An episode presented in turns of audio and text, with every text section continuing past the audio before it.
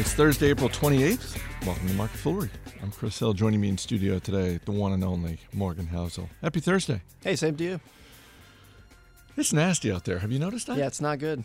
I, I, I think I may have said this last week because, you know, every once in a while we'll touch on the weather, and it's just uh, springtime in the D.C. area is gorgeous. Right. But it lasts roughly four hours. There's a four hour window every year. And it looked like we were done with winter, and, and I just stepped outside a few minutes ago, and it's it is the, it is my least favorite weather, which is the cold rain. So it's nice that we're that we're here in a warm, dry studio. it's pretty gross. There's a lot of earnings news. We're not really going to touch on any of it. We are, however, going to touch on what appears to be the story of the day, which is that Darren Huston, who is the CEO of Priceline, has resigned effective immediately. This is after an investigation found that he, and I'm just quoting directly here from the story, found that he had a personal relationship with an employee that violated the company's code of conduct. So I guess my first thought is there's got to be more to this story. Like we're ju- they just broke this morning, and I like on the surface, okay, he broke their code of conduct, but something more has got to come out about this because this is not, at least what has been reported so far. This is not a situation like we saw it. um, was it Oracle a few years ago when Yes. Mar- when Mark Hurd was was the CEO of Oracle and doing quite well, by the way. Uh, no, no, it was he was at HP. CEO of HP. He was at HP. He was doing well at HP. He had an improper relationship with someone that also involved a misappropriation of funds. And for how- however well he did at HP, you could look at that and say, "Well, wait a minute. This is this is more than uh, a relationship with an employee or a contractor or whoever. There's also money involved." He was shown the door. Yeah. At the, on the surface of it, this appears to be does not appear to involve money. yeah, we don't we don't know any any details about this yet. What they did make clear was that uh, the relationship does not impact the company's financials or business or operations in any way. Uh, so I think if it were similar to the Mark Hurd situation, that would have been reported and revealed already. And you and I were talking about this morning with the caveat that we don't know any details. I don't know what their internal policies are for these kind of things. But when you take a well liked CEO who's doing a good job, and that CEO has a personal issue, is it in shareholders' best interest to show them the door? That's kind of a moral question, and a lot of listeners will take different sides of that. But I kind of look at this as like, do shareholders win in this situation? Did did did the CEO do anything that negatively impacts shareholders? You can say, look, if he violated the board's trust, that's one thing. I just wonder in these situations if you polled shareholders and you said, here's what happened. The CEO had an improper relationship with an employee. Should we let him go or not? I'm willing to bet the vast majority, a huge majority of shareholders would say, I don't care what he does in his off time. He's a good CEO. Well, and we see that in presidential politics from Yeah. time to time, where you know uh, a president will have an extramarital affair, and uh, you know uh, usually the majority of voters in America will just say, "Yeah, I don't, I don't. That's." I don't really care about that. I care about the job that the president is doing. I mean, th- I guess this is a different situation because if he violated uh, a company policy, or maybe if he lied to the board, I'm, I'm, I'm making that up. There's no evidence that he did, but let's, you know, then, then there's a breach of trust. But I think it's interesting to ask if a CEO of a company that you own shares in had an affair with a non-employee. So that's also a, a, a breach of ethics, a show that you, know he may not be as honest as you thought. If if a CEO had an affair with someone who was not an employee, would you want that CEO to be fired? I suspect the answer for the huge majority of shareholders would be would be no. See, I'm torn on this one because on the surface, it, it appears that um, here's someone with a good track record. He took over as CEO of Priceline in November of 2013. Certainly, from the standpoint of the stock, and I'm not a shareholder of Priceline, but stock up about 30% while this guy's been in the corner office. So, uh, oversaw the acquisition of Open Table and Ctrip. You know, this this is someone with a good track record as CEO. On the other hand, I, I, we talk from time to time about boards of directors and how there are a lot of boards out there that are either asleep at the switch or are very you know have a conflict of interest in terms of their relationship to the uh, relationship to the CEO. And in this case, I think if you're a Priceline shareholder, if you're looking for if you're looking to find the good in this, because you may in fact be looking at this story saying, "Well, wait a minute. I don't really care about an improper relationship with an employee that's not a direct report." Yeah. But I think you, you probably should feel good about the fact that this, if nothing else, this appears to be right now a, an independent board. Yeah. A board that, that launched this investigation, presumably had merit to do so. I don't Or, know, but know- but don't you think there's going to be a long read story coming out in a month about this? That- Probably. that's Eh, either going to that's either going to reveal more than we know right now about, and then we'll go, well, gosh, yeah, they really should have shown this guy the door, or potentially uh, it was a witch hunt. That, that there was someone on the board who just had it out for this guy. Or I think another possibility. or both. And I have to qualify this again with I have no idea what the details of the story are, other than just the brief headline that came out this Should we morning. just we- we'll just entitle this episode "Rampant Speculation"? that's, that's basically what it is. Reckless and rampant But I, I could also see a situation where the board says, We really like the CEO. He's doing a great job. And yes, he has this personal failing on the side, but we have we have to do this just to cover our own butts. Because the view of boards today is that they are it's a cush job where you don't have a lot of responsibility and it's just kind of like this formal role this you know it's just kind of like this uh, you know they're, they're they're not really doing much they're not really engaged in the company.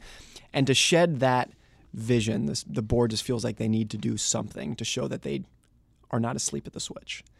But they still like the CEO and trust the CEO I, I I, I could see that situation playing out in some of these stories. I, I'm torn on the issue though, and I know a lot of listeners will have different views on this stuff. Uh, but it's an important issue because it's happening. We talked about Mark Hurd. This this happens. The Mark Hurd situation is interesting too, as we were talking about this morning. He was almost immediately hired by Oracle, By Oracle, that's their yeah, that competitor, my who is now crushing HP. So it's like, who won in that situation? Like, did shareholders win in that situation? No. HP shareholders certainly did not win in that situation. Um, by the way, speaking of boards, did you, I don't know if you saw this, and uh, Uber, which is a private company, and and and based on recent comments from uh, the CEO, uh, is looking to stay a private company for Mm-hmm. as as long as possible, which is all things being equal, a smart move on their part. Yeah. Just named Arianna Huffington to the board of directors, Yeah. which which got a lot of attention and fanfare on Wall Street, and I and and I thought, well, Arianna Huffington, uh, accomplished businesswoman, Yeah. uh, very smart, um, but I couldn't help but think, among other things, okay, but she heads up a media organization, Yeah. and uh, it's a private company. That's fine, but I think now, to the extent that I'm reading articles on the Huffington Post about Uber. I'm going to have that in the back of my head that, uh, yeah, the person running Huffington Post is uh, uh, is sits on that board. I, I do think it is possible for media organizations to truly be independent, and I think our our self-serving example here is John Mackey, CEO of Whole Foods, Yes. is on the board of directors of the Motley Fool. It is, I, it is, it, it might be hard for people to believe this, but it is 100% okay at the Motley Fool to write a negative article about Whole Foods, and that happens. You could go, Yes. you could go find that.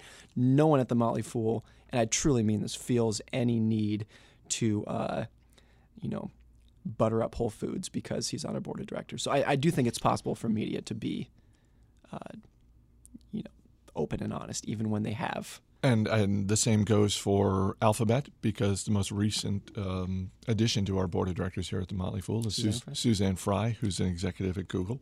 Uh, same thing there. What have you been writing about lately? Uh, you know, same stuff. Behavioral finance, history. What were you saying the other day? We, we were talking the other day. You were saying, are, are you like digging into the Civil War or something like that? You were looking into the Battle of Antietam. Well, you asked me yesterday what you want to talk about on today's show, and I just said the Civil War. I don't. I couldn't think of anything else to Oh, talk okay. about. But that got into a conversation about presidents that you and I were having. Yes. And I have I have a I have a question for you. Okay. Chris, because we were talking about presidents, and now and of course we at the Motley Fool. Is it a presidential election here? It might be. I heard something about it. I, I don't have any details on that yet, though.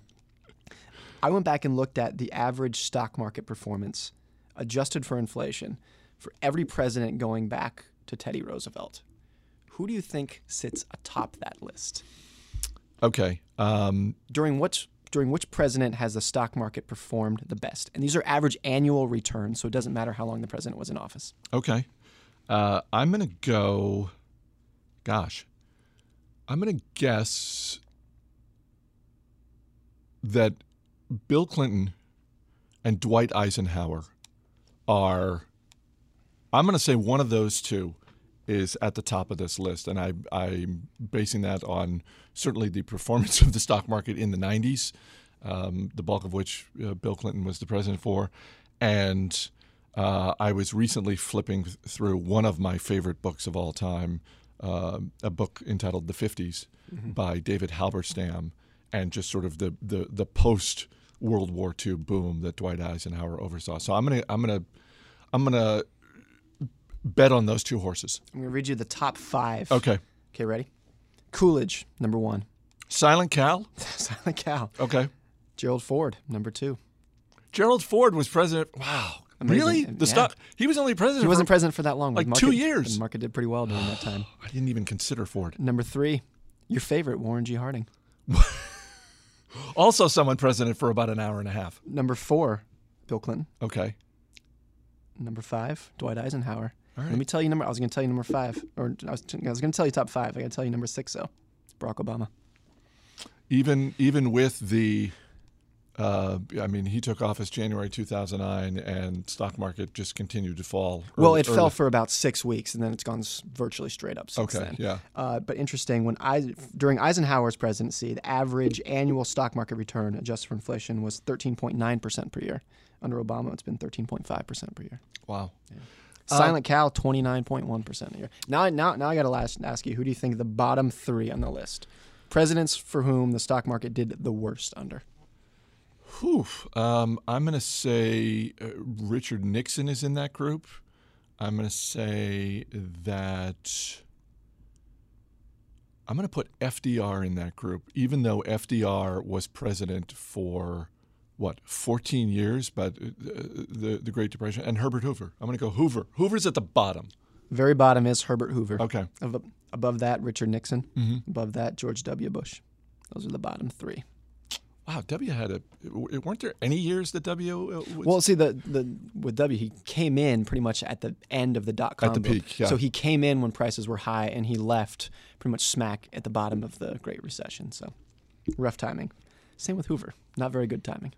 By the way, that's a. I think that's a decent bar bet that you just gave people because because I, I'm guessing that anyone who would who would bet on that, their their mind would go, in part the way mine did, which was well, who who had a long run, who had a long run, and and two of the top three are people who were who were in the Oval Office for just a couple of years. Yeah, yeah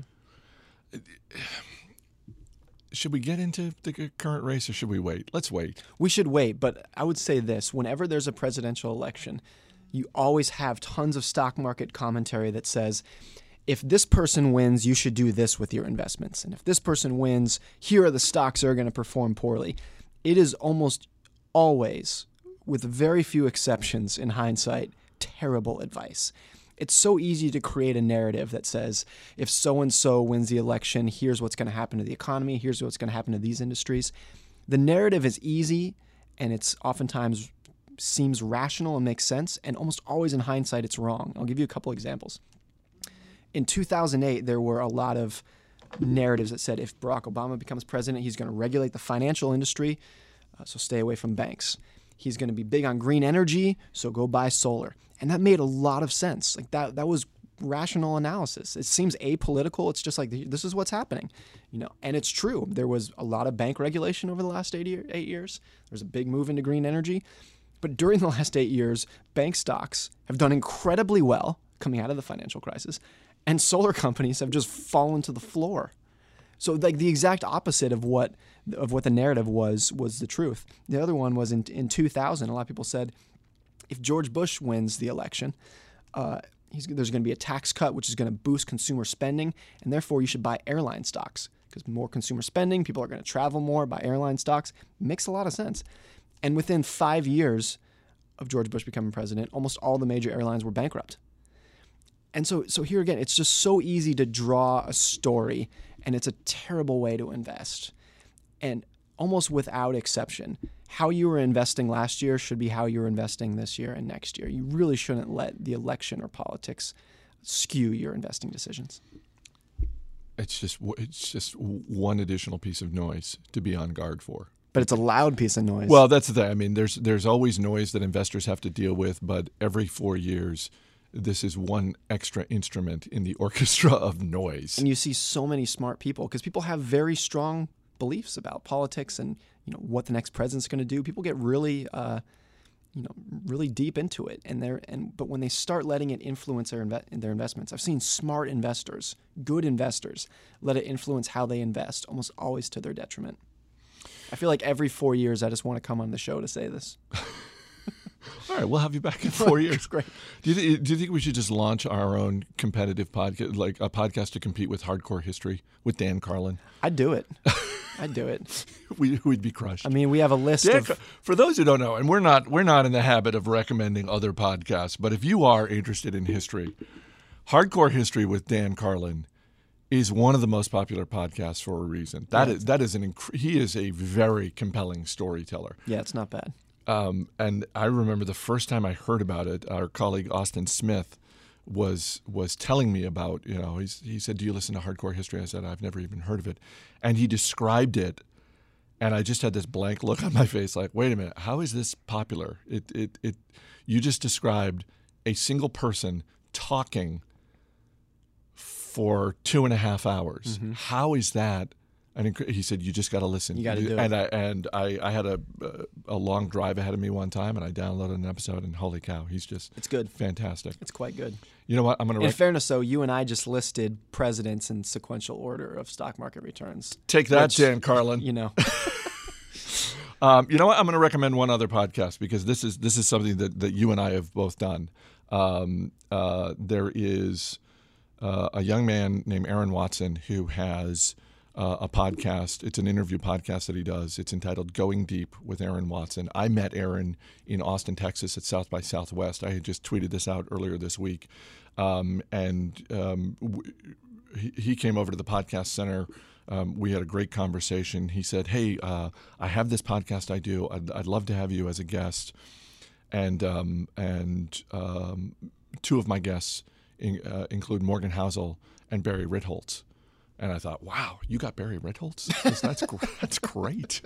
Um, so, um, but it's it's it's one of those podcasts that, and and and I'll do this from time to time. I will I'll find an interview podcast and I'll just look through even if I don't know who the interviewer is, I'll just look through, well, who is this person interviewed? And if there are people that I'm interested in, I'll go check. So um, you can check it out. Going Deep with Aaron Watson is the name of the podcast. It's on iTunes, Stitcher, anywhere you'd find a podcast. Um, Morgan's interview is in there. Barry Ritholtz, Russ Roberts, who you and I have each interviewed. So um, a, a lot of good content. Thanks for being here. thanks, Chris. As always, people on the program may have interest in the stocks they talk about, and the Motley Fool may have formal recommendations for or against. So don't buy or sell stocks based solely on what you hear. That's going to do it for this edition of Market Foolery. The show is mixed by Ann Henry. I'm Chris Hill. Thanks for listening.